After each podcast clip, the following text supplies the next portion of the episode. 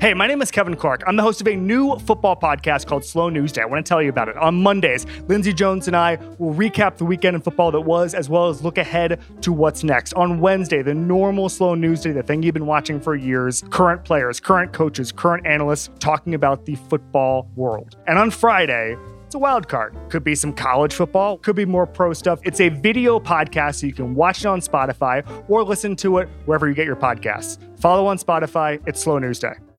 This episode is brought to you by Cars.com. When you add your car to your garage on Cars.com, you'll unlock access to real time insights into how much your car is worth. Plus, view its historical and projected value to decide when to sell. So, when the time is right, you can secure an instant offer from a local dealership or sell it yourself on Cars.com. Start tracking your car's value with your garage on Cars.com. This episode is brought to you by Jiffy Lube. Cars can be a big investment, so it's important to take care of them. I once got a car that I started out with 25,000 miles on. I got it to over 200,000 miles because I took care of it. You know how you take care of a car? You take care of the maintenance, the oil, the brakes, all that stuff. And if you don't, you can have a car just completely fall apart. When your car needs maintenance, head to Jiffy Lube. They provide automotive excellence at speed. Get your oil change, brakes checked, tons of other multi care services. It's all done by expertly trained technicians who actually care about taking care of you and your car. Jiffy Lube, car more. To find coupons and start an instant online estimate, visit jiffylube.com.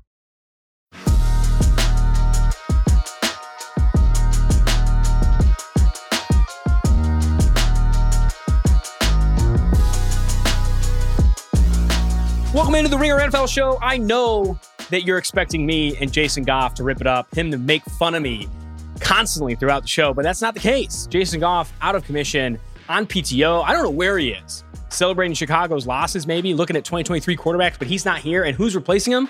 Little combination of James Jones, former NFL wideout, also doing some media with the Raiders and the Green Bay Packers. He's got some takes on the Giants, the Jets, the Ravens, and the Packers. And we also bring in Steven Ruiz. He's usually at the end 10, 15 minutes on the quarterbacks, but he stays for about 20, 30 minutes. We talk through some of my power rankings this week. Let's get it. Jones, thanks for joining the show. Not a problem, man. Thanks for having me. Jason Goff don't know what he's talking about anyway. I have to start with this. I'm born and raised in Oakland. I'm now, I just recently moved back to California. I'm living in LA. I am a massive Raiders fan. I remember the lone year you were with the Raiders in 2014, thinking that you'd help us right the ship. But here we are. Here we are uh, talking shop here, talking NFL, talking power rankings. Where I want to start, man, I think is where every single show is starting this week. And, and it's New York, right? These two teams, the Giants at five and one, the New York Jets at four and two, have far exceeded expectations. I saw ESPN drop their own version version of power rankings. I think they had the Giants as the fifth best team in the NFL. Jets cracking in at the top 10. I think it's insane to see the support East Rutherford is getting right now. Where I want to start is with the Giants. And just to recap last week, the New York Giants upset the Baltimore Ravens at home 24 20 in classic comeback fashion that is showing out to be like fourth quarter Giants, man. They are showing up. Daniel Jones specifically. The Ravens led 20 to 10 with 12 1254 remaining in the fourth quarter. Daniel Jones marched down, scored a touchdown. They get out to 2017. Then Lamar Jackson in a panic after a muff snap, essentially throws a bad interception to Julian Love, sets the Giants up for the go ahead score. But still, Jackson gets the ball back with 154 left in the game, and rookie Kayvon Thibodeaux you know, gets the strip sack and, and the Giants win that game. They're five and one off an upset over the Baltimore Ravens. How legit is this Giants team? What are your reactions from this big win, win over the Baltimore Ravens, and and how far does this team go? You know what, man? I'm I'm still trying to figure that out, man. kudos to the kudos to the Giants. Kudos to to that coaching staff, man. Brian Daboll and that coaching staff is coaching they tail off, man. You know, the Giants is beating really good football teams, man. You beat the Green Bay Packers, you beat the Tennessee Titans, now you just beat the Baltimore Ravens. And they're beating them with three plays. you got a bootleg, you got a wildcat formation with Saquon, and obviously you hand the ball off to Saquon Barkley. But they are beating teams with three plays. They are starting to believe in each other, believe in that coaching staff. And I think that's their formula. Their formula is we are not going to beat nobody by 40. All right, let's look up there in the fourth quarter and let's see ourselves in this ball game and let's go try to make one more play than the opponent, right? And that is how they're playing and it is working. They are not making the mistakes at the end of the game like their opponents are making. I'm still scratching my head over here because I don't think the Giants are a good football team. I believe they are kind of, you know, a Cinderella kind of lucky team right now, sitting at five and one with some things going their way, bouncing their way. They don't have a straight outright W, you know I mean, over anybody you know, over a good team, over a bad team. But at the end of the day, they are finding ways to win. Like I said, Brian Daboll and his coaching staff is coaching their tail off, man.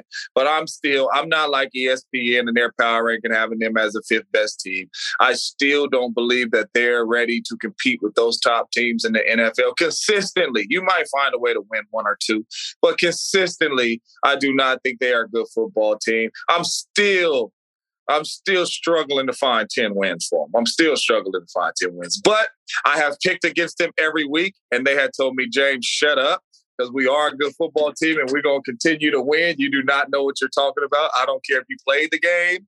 You are stupid. We are good that's incredible, man. I've picked against the Giants too, and they just continue to win. And I think it's evident in how the betting market sees them too. I think FanDuel has their win total set nine and a half, with I think juice towards the under. And then you look at this week, they're going against ESPN's 24th ranked team, the Denver Broncos, and they're three point dogs on the road. Like betting markets still aren't backing the New York Giants against bad football teams because this roster is still specifically at wide receiver, bereft of talent. I wanted to bring this up with you, obviously a former receiver in the NFL. The Giants are the only NFL team without a 200 yard receiver.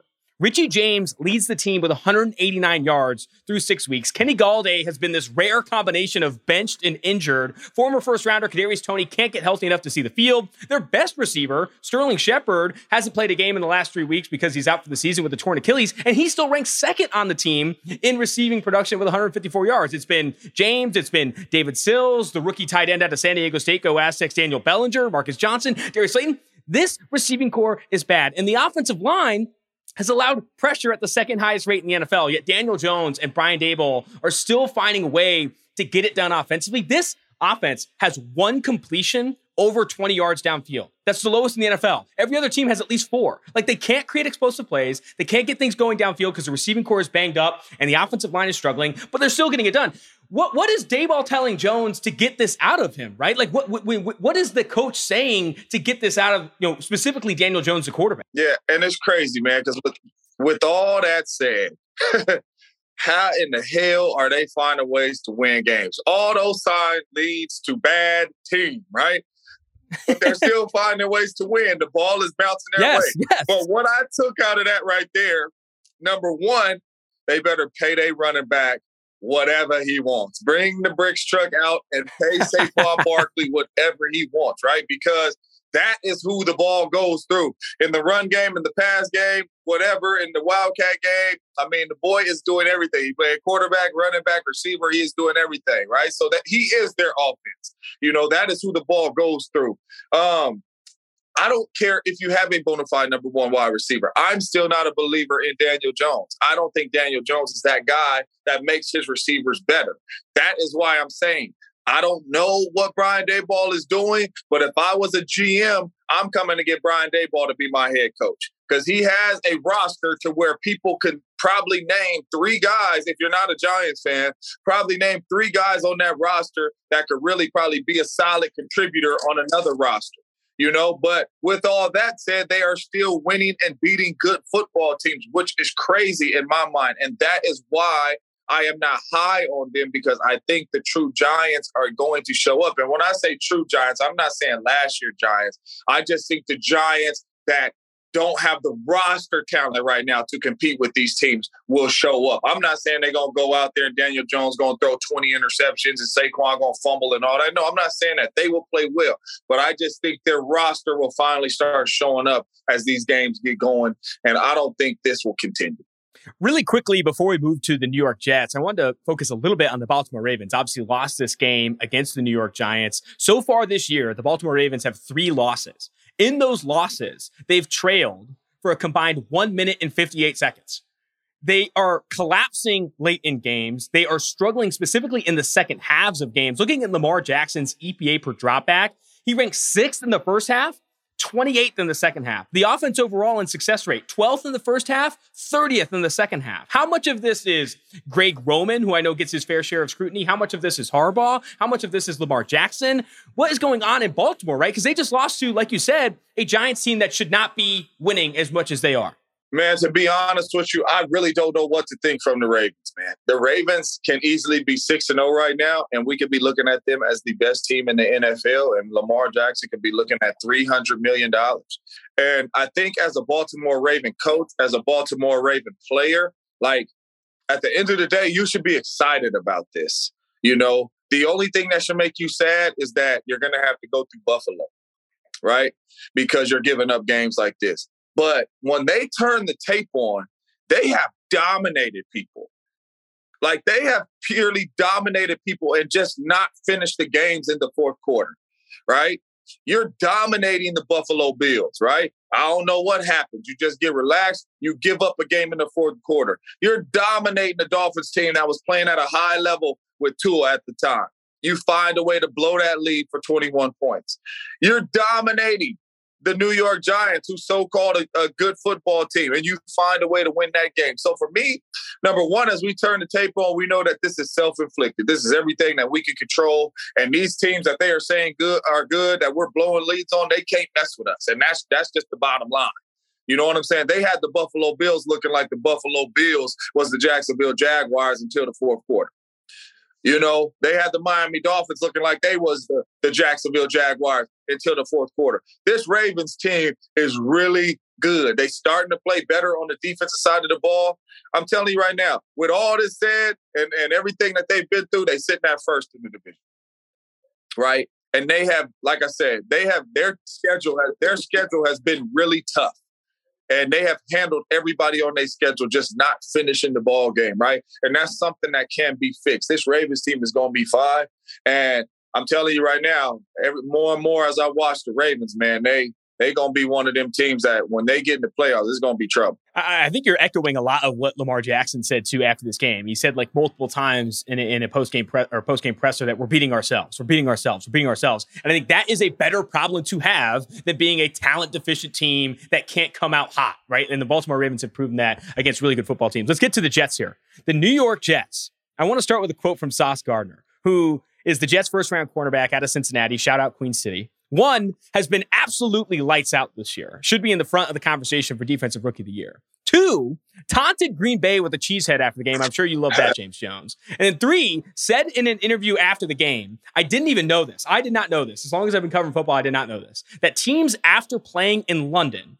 which obviously the Packers did in the losing efforts against the Giants a week ago, get to pick to either take the bye, their bye in the season, or play any team on their schedule. And they picked the Jets and lost 27 10 at home at Lambeau Field. That is absolutely incredible on multiple levels. Well, one, because Robert Saleh or someone on that Jets coaching staff or a veteran player that knew that rule or knew that scheduling situation said that during the week and created that extra motivator. And two, it just shows that this Jets team ha- has just like a fire and a swagger that we haven't seen from the Jets in a long time. They're four and two. Zach Wilson, Joe Flacco haven't played great, and a lot of the offense is going through Breece Hall, the rookie running back, in this rushing attack. But the defense is top 10 in any metric you look at. This Jets defense, led by Sauce Gardner, led by Quinnen Williams, who's having a career year, is legit. They're coming off a big win over the Green Bay Packers.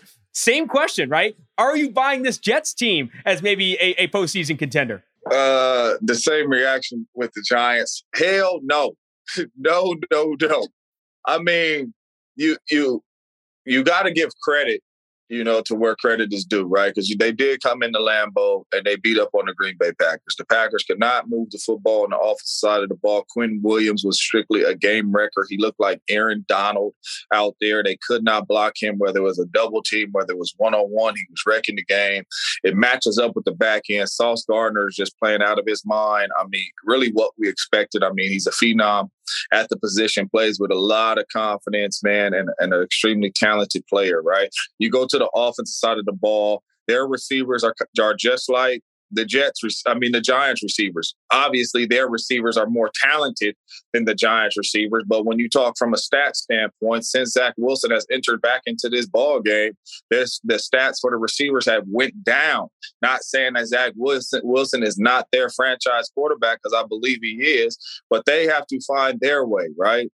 As for the Green Bay Packers, I don't know what to think. I don't know if it's the Jets really coming up and being a good football team, or I, I don't know if it's the Packers just playing bad football right now and really not finding a way and knowing what type of team that they are going to be or can be. So kudos to the Jets, man. You came in there and you beat up on the Packers uh, on what a lot of people believe is a solid football team and they manhandled them, man. They really, they really manhandled the Packers, man, and got after the Packers. I don't know if it was one of those, man. We coming off to London, we playing the Jets. The Jets ain't that good. We picked to play these guys, and they got hit them out, you know. But like I say, man, confidence is contagious, and you hear Breece Hall and those boys talking. They believe that they have a special ball club, and they believe that they're gonna win any game that they step into, and that's the way they playing football right now. And the Jets and the Giants are finding ways to get W's. And as I'm out here in New York right now, you all you see is Jets and Giants stuff on the street like that's going to be the Super Bowl. really quickly, before we bring in Steve Ruiz, I want to hit on the Packers real quickly because I know you brought them up. Uh, for you, what is Aaron Rodgers saying to these guys right now? Because I saw on some bigger, you know, ESPN shows and stuff like that, like, oh, Aaron Rodgers doesn't care. He's not fired up like Tom Brady is, yelling at his offensive line. He has to be frustrated with this start for Green Bay. He has to be frustrated with the receiving corps, the offensive line, maybe it's play calling. What is Aaron Rodgers kind of saying to his team right now, you think, from your your, your perspective, to kind of get things going right? And, and maybe even what, what, what do you think's going Fired wrong with up like? Tom right Brady is. Tom Brady calling everybody out but himself. That's what Tom Brady doing. Everybody else, everybody else playing bad but Tom. That's what Tom doing. But no, at the end of the day, man, I've, I've been in the locker room with Aaron Rodgers. I've been on the football field. I've been in the huddle with Aaron Rodgers. I know the type of guy that Aaron Rodgers is. I know the competitor that he is. I know how bad he wants to win. If he didn't want to win, he would not have come back. I know how much this game means to him. I know how much another Super Bowl means to Aaron Rodgers. So, you know, for anybody to sit there and say he don't care or or whatever, uh, they are absolutely wrong. Do you know what I'm saying? I think the problem with the Green Bay Packers offense is the problem that we all thought was going to happen.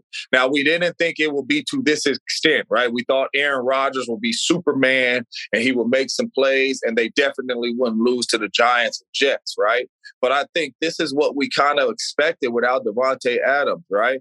Finding their way. Once they got in the rhythm and they beat the Bears up, Sammy Watkins goes down, who a guy who I thought was going to be their number one receiver and a guy that could stretch the field and run the whole route tree, right? So now you're forced to play with a bunch of young guys, Lazard, Christian Watson, Romeo Doubs, who I love all those young fellas, right? But it is going to take time to get those young fellas going and being on the same page and chemistry with Aaron Rodgers. And that is showing up that is showing up on the football field. Aaron Rodgers used to know if it is a curl route, JJ is going to run it like this. Greg Jennings is going to run it like this. Jordy Nelson is going to run it like this. Randall Cobb is going to run it like this. Donald Driver is going to run it like this. They're all going to run it a little bit different, right? But at the same time, we had so much chemistry with each other and played together for so long. He knew all that. He knew where to put the ball. He knew where we were going. He knew the timing out of our breaks and all that.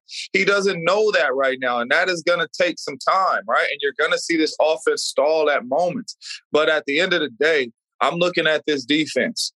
We have first rounders all on this defense. We have big money all on this defense, right? And we ain't stopped the run since the season started. And that is a problem, right? Because if our offense is struggling and our defense cannot stop the run, and we are struggling stopping the run, you know what that equals, right? L's. That's what that equals. And that is exactly what is happening. So they got to get that stuff fixed on the defensive side of the ball. And then they just got to find ways to get to get these boys the ball on the offensive side of the ball and make some explosive plays and move the rock, man.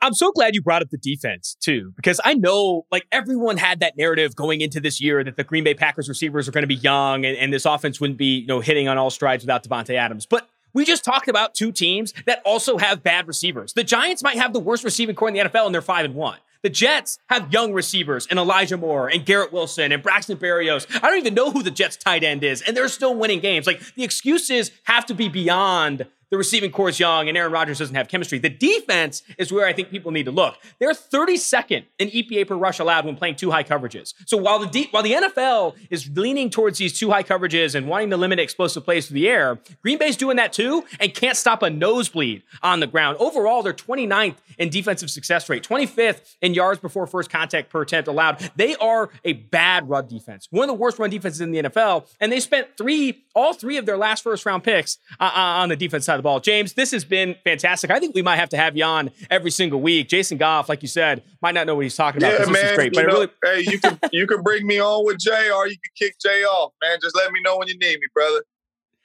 Fantastic. Really appreciate the time. Thanks again. This episode is brought to you by State Farm. There's no better feeling than a personal win, and the State Farm Personal Price Plan can help you do just that. Talk to a State Farm agent today to learn how you can bundle and save with the personal price plan. Like a good neighbor, State Farm is there. Prices are based on rating plans that vary by state. Coverage options are selected by the customer. Availability, amount of discounts and savings, and eligibility vary by state. When you need mealtime inspiration, it's worth shopping Kroger, where you'll find over 30,000 mouthwatering choices that excite your inner foodie. And no matter what tasty choice you make, you'll enjoy our everyday low prices, plus extra ways to save, like digital coupons worth over $600 each week. You can also save up to $1 off per gallon at the pump with fuel points. More savings and more inspiring flavors make shopping Kroger worth it every time. Kroger, fresh for everyone. Fuel restrictions apply. Out goes James Jones. Here comes Steve Ruiz. I, I, I don't know if it would be James Jones or you who'd be a better receiver for the Packers right now, but I think they need one of you guys. I don't know where you're at with the shoulder. I know you had an injury, but how you feeling? I'm running like a smooth 5.440 right now, so it's probably not me. I could probably beat out like Randall Cobb. Okay. Randall but Cobb looks it. like he has some juice this year. Don't, that's don't, true. Don't, don't slander at Randall Cobb. He actually looks kind of good this year. Did he just get hurt too? What's your problem? That's just relative to the other Packers. I guess that's fair. I guess that's fair. I'll say this: I'm more vaccinated than Allen Lazard. I got that going for me. That's always good. You love to see that. I recently ran in a full sprint in a long hallway in my new apartment here in LA just for the fuck of it. And uh, trying to stop before my door, I thought I was going to blow out both my ACLs. I don't think, I think as you get older, stopping from full speed just gets harder and harder. I almost, I almost died. So I'm happy I'm not running receiver for the Packers. But how I wanted to do this, because James only had 20, 30 minutes with us, I wanted to bring you in and talk some of the stuff that Jason Goff normally does. He's out of commission this single week. But this new segment, I was going to debut to Goff, but I'm going to debut to instead. It's the I don't know what I'm doing segment, and it's looking at my power rankings and throwing teams at you where I just really don't know what to do with them. Starting with the Minnesota Vikings, who I have as the second best team in the NFC and the fourth ranked team overall in my latest power rankings, as does ESPN. So I, I, there's there's multiple people on this bandwagon of Vikings potentially being a top five team in the NFL. I think there's a significant gap, obviously, between the Eagles and the Vikings, and a significant gap, obviously, between the Chiefs, Bills, and then the Vikings there as well. But man, I don't know what to do. They're five and one on the year. You know, Kirk Cousins, I think you called in your quarterback rankings, one of the best system quarterbacks ever in a Kevin O'Connell offense that's scheming targets to Justin Jefferson, Adam Thielen, Dalvin Cook is playing well. Like, I don't know. Like in a team of in a league where I think it's 66% of the league has two or three wins. It's a very perilous year, and quarterback play hasn't been as important to wins as it has in previous years. Why not give the Vikings number four? Am I crazy? What am I doing here? Uh, I, I like in a vacuum, it sounds crazy. Like this team is does not look like a team that typically ranks number four in power rankings. But like th- this is a comment on the NFC more than the, a comment on the Vikings themselves. I think the NFC True. is just so weak that you kind of have to put them in that spot by default, but nobody trusts this team come playoff time. I don't think you do. They have some some questionable wins, like uh, Lutz misses the field goal that hits the upright or the crossbar and misses a misses by a foot basically, and then they have to struggle to hold on against the Bears, who we saw on Thursday night are just an awful team. I mean, we know how this is going to end, but for right now, I don't think you're too high on them. And I think you know you know then that's why you're bringing them up that this is not going to last. Exactly. And I think this is a perfect kind of segue to a tangent we've talked about either on the mic or off. I can't, I'm losing track, but like just how overrated doing these power rankings every single week and getting death threats in the DMs for ranking the Jets or the Giants too low or whatever it may be. Doing these power rankings every week fans expect wholeheartedly that power rankings are essentially just a an extension of standings, right? It's like if you have this many wins, if you have this many wins, you're a top team in the NFL. Like it reminds me of the Pittsburgh Steelers when they were on that undefeated run. It's like if you don't have the Pittsburgh Steelers number one in your power rankings, you are blind. There was a comment today on Twitter. He says, "You put the Giants behind." You know, behind the Packers or, or or or whoever it was, or the Jets behind the Packers. Are you blind? The Colts beat the Chiefs. If you put the Colts ahead of the Chiefs in your power rankings, you're insane. Like the most overrated stat when putting together actual strength of power rankings is regular season wins. The second most overrated stat is head to head wins because that is not as important. That is not as important as strength of your team and all that stuff. And that's reflected in the betting markets. I brought this up with James Jones, but like the Jets, who are four and two, and everyone wants to call a top five team in the NFL, are underdogs this week on the road eh, eh, against, I think, the Jags, or, or are they playing the Broncos? The, the Jags, the the Giants, who are five and one, a top five team, by according to ESPN, are underdogs against the Broncos on the road. Like this is reflected in, in, in all that stuff. I, I think that if you want an extension of standings, just go look at the standings. Just go look at the Giants are five and one. Let's go. If you want to look at power rankings, that's when you're trying to sift through the most confusing stat, that's wins, and actually tell people who the best teams are, like who the most talented teams are. Because if it was just standings, you know, we just write standings every single week and, and we'd see if the SEO picks up for those. But I don't know. I, I get frustrated at because I just don't think people understand. No, you're on the right side of history. You're doing this the right way. When I used to do power rankings back at my my old job, I would have that same dilemma. It was like the Jets were had a winning record and then maybe like a team like the Chiefs had a losing record. And like common sense, the other team is better just because the record is worse. I don't, I don't care. I don't care. Like the Steelers were the perfect example. That 11 and 0 team that if you watched every week, you saw that this yes. was not an, an 11 and 0 team. This was not one of the better teams in the AFC if you watched. So I, I'm with you there. I, I, think one of the best teams in the NFL is the Baltimore Ravens, and they're three and three. Like I, I, mean, they've trailed for a combined minute and fifty eight seconds. There's a there's a there's a way there's an easy path to them being six and zero oh on the season and no one talking about it. But because they're three and three, people want the Jets ranked ahead of them, the Giants ranked ahead of them, these other teams that have obviously won more games. I think the the the, the other painful thing is, and something that I'm probably extending this tangent too far, but looking at you know people will say on a neutral field who's favored, right? And that's like the real kind of process for power rankings. I do think it's important to separate that and and make sure that you're always factoring in within the game you're playing, right? Like with the Minnesota Vikings at 5 and 1, they have an edge to being the number two seed in the NFC, which will grant them, you know, multiple home playoff games, which would have them maybe favored over a Green Bay Packers team or a Bucs team or other teams that maybe have better quarterbacks and all that stuff. You're not playing in a neutral field situation. And then some other times it's like if they played this team 10 times, they'd win out of eight. That's not what you're playing. The game that you're playing is secure home field advantage so you can win deep in the postseason, all that kind of stuff. And I think some of these teams that have wins are, are setting themselves up for that. Another team I wanted to bring up, and we just brought them up. They're three point favorites over the Jets this week or, or the Giants this week at home. It's the Denver Broncos. I know we're hitting the panic button with the Denver Broncos. I know that Russell Wilson can't hit over the middle of the field. I know that this offense is drastically, drastically falling below expectations. The run game, I think, is 31st in EPA per rush. Like nothing's going well. Nathaniel Hackett's not doing well. Nothing's going well. The defense looks good, but the offense is struggling. I still have them 15th because I still have them 15th largely because of this defense. And I still have them 15th because it's still a very talented team in a, in a, league where we're making excuses for Rodgers and, and Brady and Zach Wilson and, and Daniel Jones for not having receivers, the Broncos do. Like, I like Courtland Sutton. I like Jerry Jeudy. I think KJ Hamler's good. I think they're using their tight ends well. I, I, I think that I'm not saying they figure it out and they vault into the top 10, but I'm not ready to cast them into the depths of the league just because they're two and four. Yeah, I agree. And I kind of had that thought uh, on Monday night watching them against the Chargers. They're going to play to their competition. I think that's the best way to that's describe this team. There's plenty of talent. Like I had, like if they play the Chiefs, I think they're going to be in that game. And I, I agree with you that you should pick you should leave them around like the middle class of the NFL right now because I do think they could play up to competition, down to competition, and like Russ still has that that part of his game where he can make those explosive plays. It's not happening happening consistently enough, but we saw it even like on that early touchdown drive. Like he made two amazing throws, two amazing plays outside of the pocket. And if he still has that going, like I, think eventually it's going to get better. It's not going to get to a spot where Broncos fans are going to be happy about paying $250 million for Russ. But I think it's going to get to a spot where The offense is just okay. And then we've seen what this defense can do. I think it's a very, very good defense, well coached, a lot of talent. You have a star corner like Surtain who could just lock down any receiver you put a- across from him. This is a good team. And like the Russ jokes aside, they're going to compete every single week. And I think if that's the case, you can't say that about a lot of teams in the NFL right now. There are a lot of bad football teams.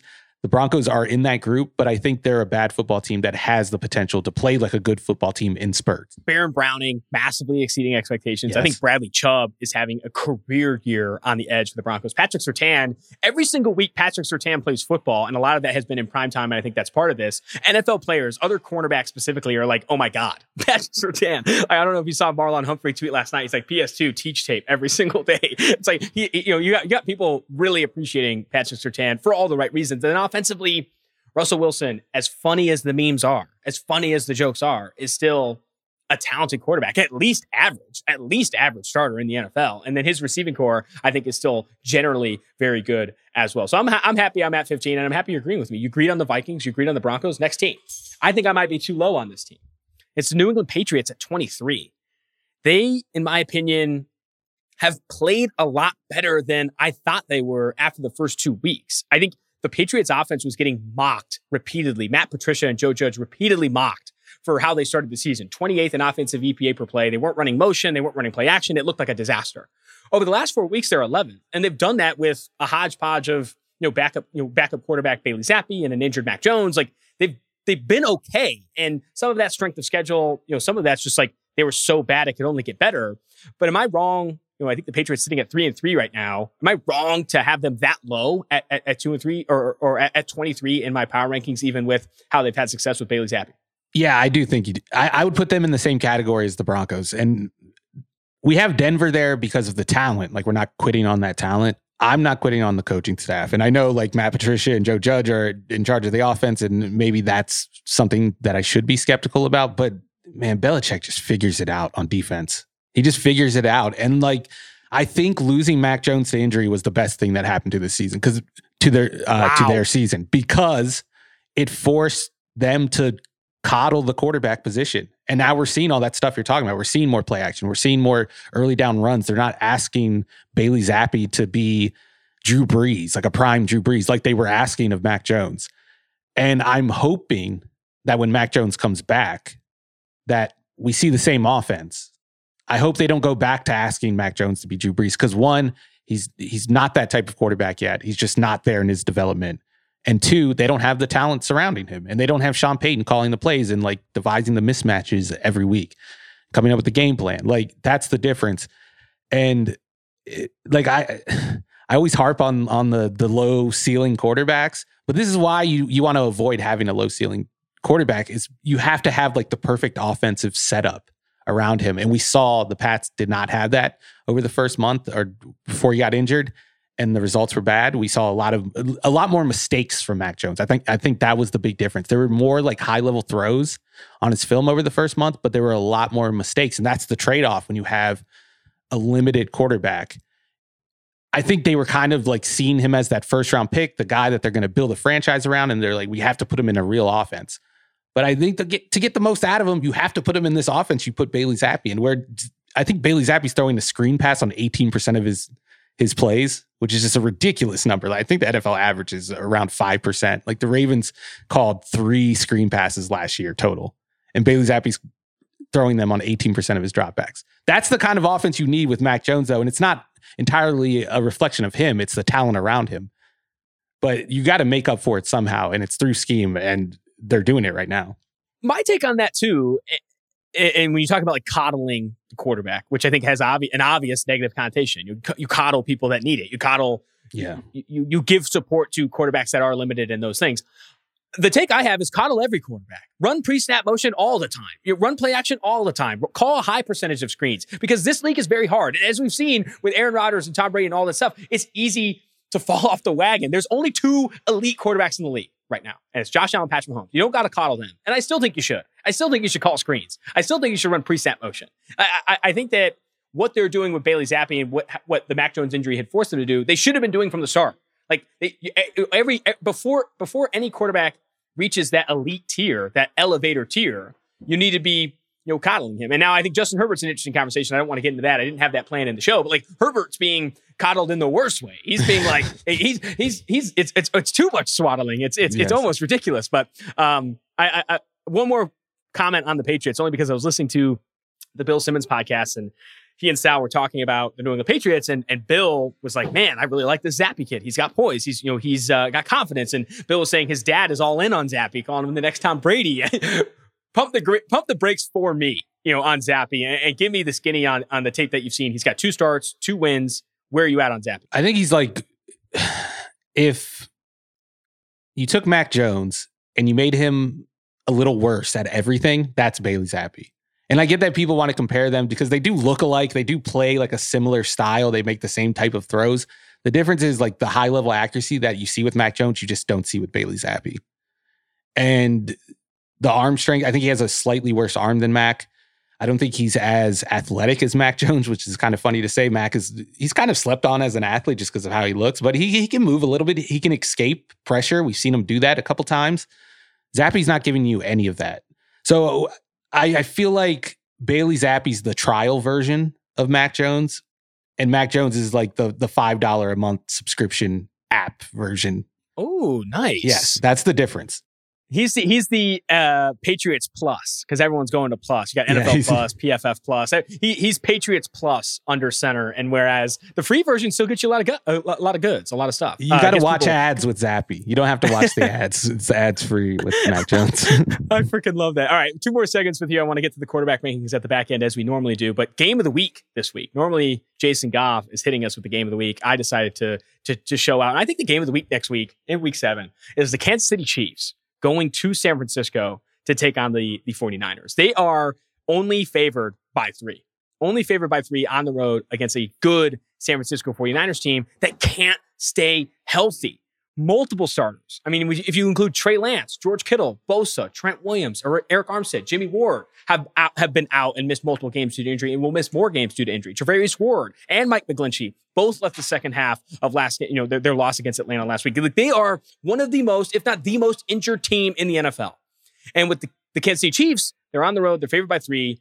They just lost to the Buffalo Bills. I think this number is probably four, maybe four and a half if they beat the Buffalo Bills. But still, they're favored by three against San Francisco. Quickly preview this matchup for me. Uh, are you are you leaning either side? And and can San can San Francisco really overcome these injuries to maybe pull off the upset? Yeah, it's so tough with that. Like I I have faith in DeMeco Ryans crafting a smart game plan, a game plan that limits big plays by uh, Patrick Mahomes. I think they're going to be able to keep him in the pocket more so than other teams have been able to do. Charvarius Ward injury, I think, is the big one for this one because we've seen defenses play man coverage against the Chiefs this year, which is kind of a, a, a, change from the last two years where teams were just deathly afraid of doing that. They just don't have the receivers that they once had. They don't have Tyreek Hill intimidating you. They don't. They have no deterrent uh, from preventing teams from playing man coverage. And Charvarius Ward, like his presence allowed the 49ers to play a little more man. I think that's why the defense got off to such a better start than it did last year when DeMeco Ryans kind of had to figure things out. They hit the ground running this year. The injuries have derailed them a little bit. But I think if DeMeco Ryans is the guy, if he's the next big hot coaching candidate, which I think he will be next offseason, this is a game where he can prove it. Like you're shorthanded, you're going up against a a good Chiefs offense, but an offense that is somewhat flawed and their flaws are exploitable by the defense. They allow you to do certain things because they don't have the receivers that are going to threaten you downfield. So for me, that's what this is about. This is DeMeco Ryans on him watch. Is he him? He's going to be able to prove it this year. this week. And I think you, I think you also get another. A, a, it's another referendum on this Chiefs offense, which I feel like we've just been discussing ad nauseum for like the last year and a half. Like the problems with too high, the run game, mixing the run game and the pass game, getting Patrick Mahomes back to like 2019 level where he's throwing it all over the field. Going up against defenses like this, against smart defensive coordinators, this is when you see the the flaws in these top offenses. The, these are the types of teams that can expose those you're not going to see it when the Chiefs are playing the Raiders. That's why those games, like when you're a team like the Chiefs and you've accomplished what you've accomplished and the expectations are where they're at, those games don't matter. It's games like against Buffalo, it's games against top defenses like the 49ers. These are the ones that are going to tell us what this team is going to be in January. And that's the only thing that matters with them. It's all Super Bowl or bust. Yeah, and, and, rightfully so, right? I think, and I'm not necessarily saving up for the postseason, but it's working through the kinks until the postseason, right? It's trying different things and, and, and all that stuff. I think with the San Francisco 49ers and him watch, I, I'm going to rank my least favorite bits right now. My least favorite bits. kneecaps is one. I told you guys that last yes. time we talked. I hate the kneecaps jokes. I think all of those are terrible. Number two might be him watch. I, it's close. It's close. I think the him stuff has gotten. I, here's the take. Once social media coordinators get a hold of it, it's it over. dies. Like immediately dies. Like as soon as it's not funny in the DMs, and as soon as it's not funny from like personal branded accounts on social media, and it becomes the NFL tweeting out who's more him with a voter poll, that's when it dies. and it just falls off the vine. It's it's unfortunate to see how quickly things can die like that. And maybe I've been responsible for some of that in my previous roles. Want to be more active this summer? Sierra helps you save on everything from swimsuits to stand up paddleboards, tennis rackets to fishing tackle. And if that doesn't float your boat, we also have pool floats. Sierra, let's get moving to your local store, like now. Go! Let's get to quarterback rankings here. We talked a little Zappe versus Mac Jones. I don't think anyone's saying, anyone should be saying Zappe should be the starter ahead of Mac Jones. I think the Patriots are just running the right things with a ad version of their offense. And hopefully when they get to no ads, Mac Jones can have some success. But the other, you know, two situations I wanted to go after was the Cowboys and the Arizona Cardinals. Starting with Kyler Murray and playing off the same vibe I did last week where I did like a little bit of a versus thing. Kyler Murray versus Cliff Kingsbury. What's what's going on here? Because I think every single week from the most advanced analyst that covers the NFL to the least advanced analyst that covers the NFL. Everyone's saying the same thing. Oh, Cliff Kingsbury's limiting Kyler Murray, and this offense isn't, um, you know, setting him up for success. And he's overcoming a lot of things with Cliff Kingsbury. Cliff Kingsbury is a bad coach. Why did they give him this extension? Everyone's saying that. Is that true? And what does Cliff have to do to unlock Kyler Murray? Because this is a Cardinals team that didn't score an offensive touchdown against the Seahawks last week. The worst defense in the NFL, and they did score an offensive touchdown something's going wrong. How much of it is Murray? How much of it is Kingsbury? I, I think it's right down the middle, and that's a bad answer, but I, I don't think it's an answer that you hear a lot because people just by default, like you said, blame it on Cliff. But if you watch the film, this is like the greatest rivalry playing out over the last couple years on all 22. Like there are plays where there are receivers wide open and and uh, Kyler just doesn't throw it. It happens multiple times a game, like five times a game. In this last Seahawks game, on the first drive alone, he had a couple corner routes that he could have thrown, and he just took the check down option instead. Or he panicked in the pocket, or he misses the throw, or he just makes a bad read. Like Kyler is inconsistent. The high level play is so impressive, but just the other 90% is just so inconsistent. And it bleeds over into the play calling. Like it affects the play calling because if you're dialing up coverage beaters and the guy gets open, you don't make the throw, it's going to look bad on the coordinator. Now, at the same time, here's Cliff's problem. I feel like Cliff goes into each game with like three concept concepts, like general concepts, like not the same play, but general concepts on how to attack a defense. And he's just going to spam those those concepts. And if the defense adjusts, then usually the offense just gets shut down. We saw that against the Seahawks. They had those corner routes that were open. Kyler doesn't make the throws. The Seahawks adjust. They're not there for the rest of the game, and, and Kyler struggles the, the play calling doesn't get any better. But then there's sometimes when the defense doesn't adjust or they're just way better than the other team. Like they have, if DeAndre Hopkins is out there, for instance, and they could just out talent the other teams, and then it looks good like it did early last year. But when you have this coach that is inconsistent based on matchup, and you have this quarterback who's really volatile, sometimes he plays great, sometimes he doesn't. It's hard to get those aligned. And I feel like last year when they started 9 and 0, it was just like the perfect alignment and like they were they were having their best games at the same time. Then it fell apart. And around that little streak, I think they started 6 and 0, 7 and 0 or something. It's just been inconsistency. Like they'll win a game that and you they'll beat the Bills on a Hail Mary, a game that they like competed with one of the best teams in the NFL. And then next week they like lose to the a bad Dolphins team. That's the that's the problem with both of them. They're just both inconsistent. The high level stuff is good. Like Cliff's run game is is fun. It's well designed at times. It's it's innovative. It, it, changes every week. But you have to have more than just like two cool run concepts every game. You have to have more than two cool pass concepts every game. You have to have like a fully fleshed out offense that's like connected, and they don't have that. And then at the same time, you have a quarterback who is not going to follow the script of a play every time. And that makes it hard to call offense. I think it's a chicken or the egg situation or question with Murray being as inconsistent as he is. Because I think some of it is him and some of it sound like him like being a little bit sporadic, but also I think some of it's him not trusting the offense sometimes and uh, and, and forcing things because he feels like he has to. And then the other product of it too is just like the roster construction, right? Like this Oh, is one of the, if not the smallest receiving rooms in the NFL. And they run a lot of horizontal passing game. I think they, you know, their their their early down air yards are the lowest in the NFL. Like that's, you know, including runs, right? So they're not the, the aggressiveness or lack thereof on early downs, I think is a reflection of some of this offense, but also like they just don't have big bodies and guys that can really open up stride, right? Like a lot of these guys are quick and fast, like Rondale Moore, Marquise Brown, but like open up stride and get open down the field, like stretch the field. I think they're struggling with that too. And I think, I don't know, I, I worry about how Steve Keim has built this roster. I worry about the offensive play calling maybe like struggling to win in the NFL because it's so predicated on like guys being faster than other guys when they're just not that, right? In college, like running a horizontal passing game and running screens and all that stuff and getting the ball in your best player's hands often leads to Rondale Moore at Purdue helping beat Ohio State, right? Like, like, like you see like these guys like really like show up. Whereas in the NFL, everyone's faster, everyone's an athlete, and running this horizontal passing game, like just because you have Rondale Moore, Marquise Brown, and and some of these other speedsters, it's not working as effectively as it is in the league. All right, really quickly, and then I'll let you go. It, Dallas Cowboys.